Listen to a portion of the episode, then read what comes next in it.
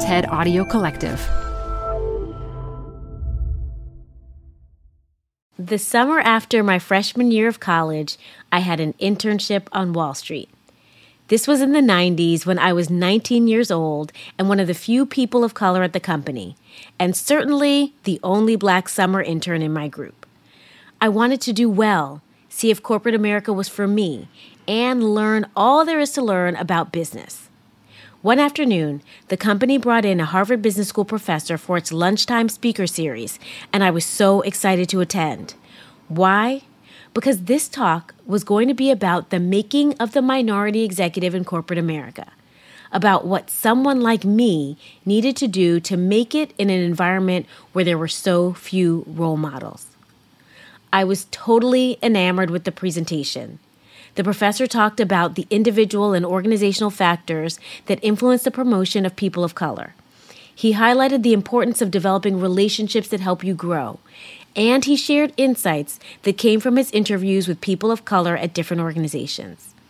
His talk resonated deeply with me and energized me as it gave lots of helpful tools for my career. But honestly, I think what struck me the most was that he was the first black professor I'd ever heard speak.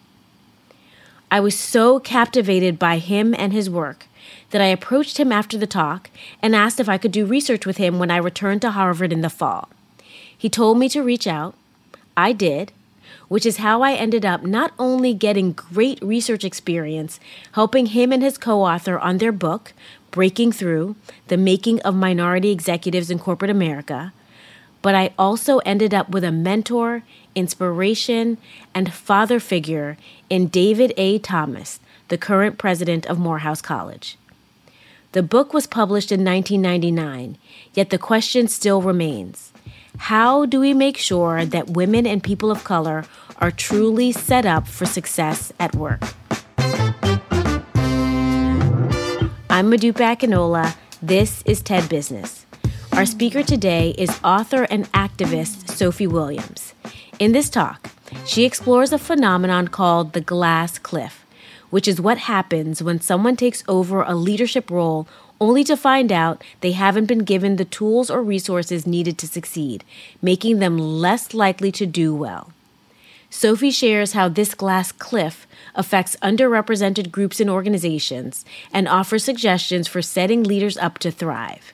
Then, after the talk, I'll share some ideas for how we can make sure we're utilizing the skills of everyone in our workplaces. But first, a quick break.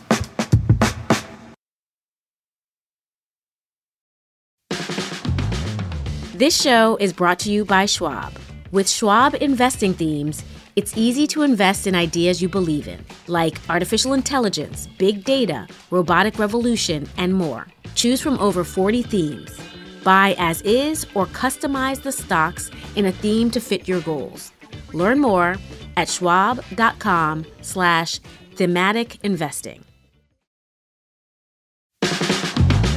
Hey, TED Business listeners. We're supported by our friends at Working Smarter, a new podcast from Dropbox exploring the exciting potential of AI in the workplace. Working Smarter talks with founders, researchers, and engineers about the things they're building and the problems they're solving with the help of the latest AI tools. Tools that can save them time, improve collaboration, and create more space for the work that matters most. On Working Smarter, hear practical discussions about what AI can do so that you can work smarter too. Listen to Working Smarter on Apple Podcasts, Spotify, or wherever you get your podcasts. Or visit workingsmarter.ai. This episode is brought to you by Progressive. Are you driving your car or doing laundry right now? Podcasts go best when they're bundled with another activity. Like Progressive home and auto policies, they're best when they're bundled too. Having these two policies together makes insurance easier and could help you save. Customers who save by switching their home and car insurance to Progressive save nearly $800 on average. Quote a home and car bundle today at progressive.com. Progressive Casualty Insurance Company and Affiliates. National average 12 month savings of $793 by new customers surveyed who saved with Progressive between June 2021 and May 2022. Potential savings will vary. Add a little curiosity into your routine with TED Talks Daily, the podcast that brings you a new TED Talk every weekday. In less than 15 minutes a day, you'll go beyond the headlines and learn about the big ideas shaping your future. Coming up, how AI will change the way we communicate, how to be a better leader, and more. Listen to TED Talks Daily wherever you get your podcasts. So I spend most of my time talking and thinking and writing about women's experiences in UK and US workplaces, particularly black women's experiences. And so for me, understanding the glass cliff, the situation that underrepresented leaders find themselves in when they take on leadership positions only to find that their chances of success have been limited before they even begin, really was an eye opener. Now, I'm aware that for a lot of people, this might be the first time you're hearing about the glass cliff. And so I think the easiest way into the conversation is by starting with the glass ceiling. That invisible, but seemingly impossible to break through barrier that sits above the heads of women in business and stops them from reaching the absolute pinnacles of their professional capabilities. We talk a lot about the glass ceiling being there and what it's like to live and to work underneath it, but we don't really talk about what happens to those people who do manage to break through. I feel like we maybe have this shared imagination that if someone were able to break through the glass ceiling, would be onwards and upwards from there. You know, the sky's the limit. But in reality, that's not what often happens. Because all too often, when somebody does break through the glass ceiling, they find themselves in a new, dangerous position. They find themselves teetering on the edge of the glass cliff. So I'm going to talk about underrepresented people a lot in this. And that can mean so many different things to different people in different moments and different contexts. But I'm talking about those people who are most underrepresented at the most senior levels of business. So that is women, and that's racially marginalized people. Essentially, anybody who's not both white and male. And so the story often goes that when underrepresented people take over a business, that business seems to start to fail. And that's really strange. And if that's true, that's worth looking into. And so the Times newspaper did look into it. And they released an article with the headline Women on the Board, a help or a hindrance? And they said what I've just told you that when women take over businesses at those most senior levels, board member, CEO, that those businesses seem to find themselves in a moment of trouble. And so they concluded that women on the board were, in fact, bad for business. And they were right. But just in one small way.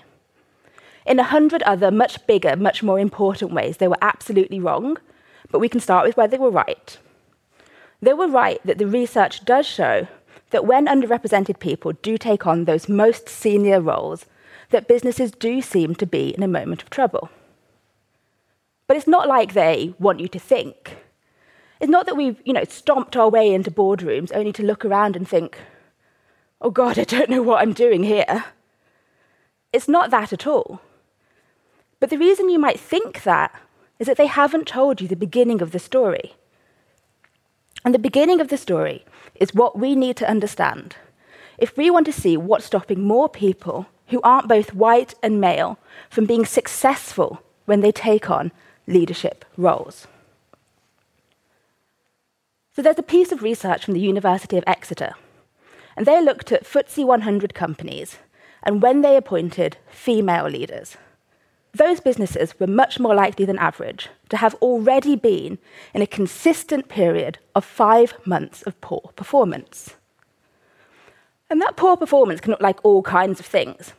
It could be a reputational scandal where the tarnish is likely to be passed on to the new leader. It could be a hit to market valuations or to profit, but whatever that was, these businesses were all much more likely than average to have already been in a consistent period of poor performance before that new leader was appointed. And this isn't a single piece of research, and it's not even limited to a single country. Researchers at the University of Utah did a really similar thing, but they didn't just look at the appointment of women. they looked at the appointment of women and racially marginalised men. And they looked at Fortune 500 companies over a 15 year period, so a huge data set. And they found exactly the same. Those businesses that appointed underrepresented leaders were much more likely than average to already be in a period of poor performance. So maybe you're listening to this and you're thinking, well, so what? So long as these people are getting an opportunity, why does it matter if the businesses aren't in perfect condition before these people arrive? Well, one of the reasons it matters is the narrative that that pushes back to us. If an underrepresented person takes on a role, and their chances of being successful are limited before they even begin, if they do fail, if they do fall off that cliff, the message that we get back is, well, of course they did. Someone like that that's the not the right kind of person to run a successful business. And so that message compounds and we just internalize it. So I think all of this logically leads us to two questions. The first of which is why is this happening? Why are businesses that are in trouble more likely to appoint an underrepresented leader? Well, it could be that in patriarchal societies, women are viewed as caregivers, as nurturers. And so research has shown that when a business is in trouble, women are often appointed to lead, not for their ability to make transformational change, but because of their perceived soft skills, for their ability to re engage that workforce and to get them back motivated again. But importantly, because she's not hired for her ability to make transformational change, research shows that she's often not given the tools or the time necessary to make that change. And so her chances of falling off that cliff are increased before she even begins because of the limitations of the imaginations of the people who have brought her in. The second reason, to paraphrase Kristin Anderson, who's a psychology professor at the University of Houston, is that in business, women might be seen as more disposable, more expendable. And that means they make really good scapegoats. In that case, if your business isn't doing well, bringing in a female leader could be a real win win scenario. If she comes in and is able to make that transformational change, then great, your business is transformed. But if she's not, all of the blame is able to be put onto her shoulders and she's able to get pushed out of the business, pushed over that cliff. Importantly, the research then shows that she's more likely than not to be replaced by a white man, a move known as the savior effect. And that savior effect signals to us, to shareholders, investors, employees, that the business is back in a safe pair of hands. It's back to business as usual. And really importantly, that new white male safe pair of hands is more likely to be given both the tools and the time necessary to succeed where the underrepresented person has failed. So, up until now, we've been talking about what happens when you are a racially marginalised person or a woman. But as I said, the majority of my work looks at black women. So, what happens when we do take that more intersectional look? when we think about the experiences of people with not just one, but two marginalised identities. As you might imagine, it's not the best story. If a new black woman takes over the most senior role in a business, board member, CEO, we can safely assume two things. The first thing that we can assume, as we've discussed, is the business might not be in great shape. And the second thing that we can assume is that she's likely to be managing a large team of white men, that leadership layer just below her, her closest cohort. And we can assume that because in 2019, the Lean In Foundation reported that white men make up about 30% of that entry level junior cohort. But by the time we get to the C suite, that's actually ballooned up to 68%. That means white men are the only group whose representation grows as they become more senior. Or to put it a different way, they're the only group who experience the opposite of the glass ceiling. Instead of looking up and not being able to see themselves reflected back at all, they look up and see nothing but themselves at the most senior levels. That is, of course, until they don't, until they have a new boss who's somebody like a black woman. And the reason this matters is there's research from the University of Texas and the University of Michigan. And they looked at what happens to that group of men who are so used to seeing themselves directly mirrored back when they get a new boss who doesn't mirror both their whiteness and their maleness. And what they found was amazing. They found that as soon as they get a boss who doesn't directly mirror them in both of those ways, they report feeling less personally connected to the business, less able to personally identify with it, and less personally invested in it. And that means that their work performance suffered. They did worse at their jobs. Now, if a business is already in trouble, even the greatest leader is not going to solve it single handedly. She needs her team, particularly her senior team. And so, if they've stopped doing their jobs properly, all they're doing is continuing to push her towards the edge of that cliff. The second thing that same piece of research found was that they stopped doing a really important part of any manager's job. That's managing their teams. They stopped developing, mentoring, working with the people who was their job to take care of. But they didn't stop doing that equally. No, they mostly stopped helping, working with, developing anyone in that team who was also racially marginalized. And so, in that way, the glass cliff bites twice. We're not only pushing the existing leader closer to the edge of their cliff, we're stopping what could be this new cohort of underrepresented leaders from coming up because we're not giving them the same support, guidance, mentorship, development that the rest of their colleagues are getting. So I'm telling you this because I want you to be a part of making this change. And that might sound impossible. You might be thinking, well, I can't change businesses or charities, governments, any of the places where we see the glass cliff playing out. But and stay with me for a second, you can because none of those things are real. Businesses, governments, charities, all of these things, they're just groups of people who've come together to do something. And we're a group of people who have come together to do something. And so we can make that change. We can look at our own conscious and unconscious biases, and we can decide that we see the value in all people, all of the time not just some people, when we have a problem that they might be able to solve or something that we might be able to blame them for. So, as Angela Davis says, we have to act as though it's possible to change the world, and you have to do it all of the time. And so that's what I'm asking you to do. I'm asking you to look at yourself and to decide that you are not going to be part of pushing anybody else closer towards the edge of their own cliff. And I want you to know that I'm going to be right alongside you, trying to do the same.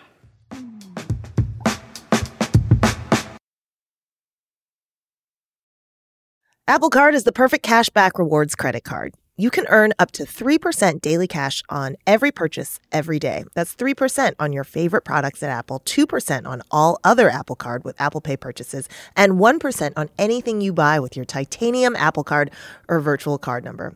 Visit apple.co slash card calculator to see how much you can earn. Apple Card issued by Goldman Sachs Bank USA, Salt Lake City branch, subject to credit approval. Terms apply. Support for the show comes from Brooks Running. I'm so excited because I have been a runner, gosh, my entire adult life. And for as long as I can remember, I have run with Brooks running shoes. Now I'm running with a pair of Ghost 16s from Brooks. Incredibly lightweight shoes that have really soft cushioning it feels just right when I'm hitting my running trail that's just out behind my house.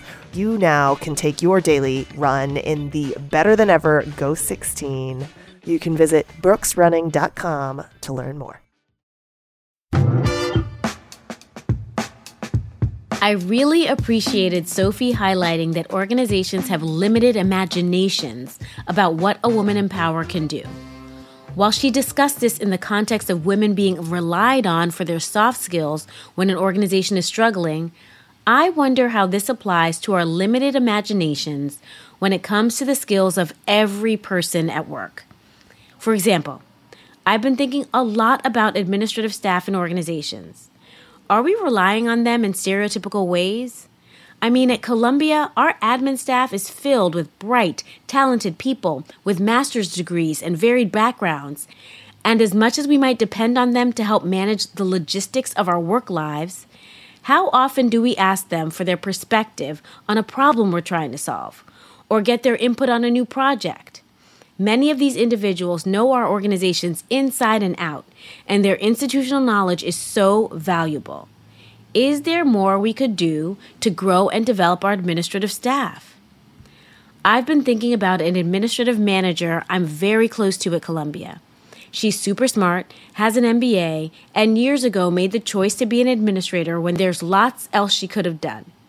Just like David Thomas mentioned the importance of relationships as a way to help women and people of color break through, my friend has great social connections who make her aware of senior opportunities who involve her in solving tough questions, and who get her input on different dilemmas and projects. And as a result, she would likely soon be transitioning to a more senior role at the school. This worked out for my friend, but often opportunities for progression within organizations, particularly among administrators, just aren't there. How can we be better at noticing the talents of our admin staff and cultivating them to help them grow? How can we broaden our imaginations so that we're not limited by assumptions made about their titles or their rank? So, if you have a moment sometime this summer, have a conversation with someone whose skill set and core job are very different from yours, or someone who might support you in some way. Find out what their superpower is, what they enjoy doing, what they think they're good at. Ask them if they're looking for more. And if they are, please use your imagination to potentially help them bring even more aspects of themselves into your organization. That's it for today. This episode was produced by Transmitter Media with help from Jordan Bailey, Kiara Powell, and fact checked by Matthias Salas. Special thanks to Anna Phelan, Michelle Quint, Corey Hajim, and Colin Helms. I'm Modupe Akinola. Talk to you again next week.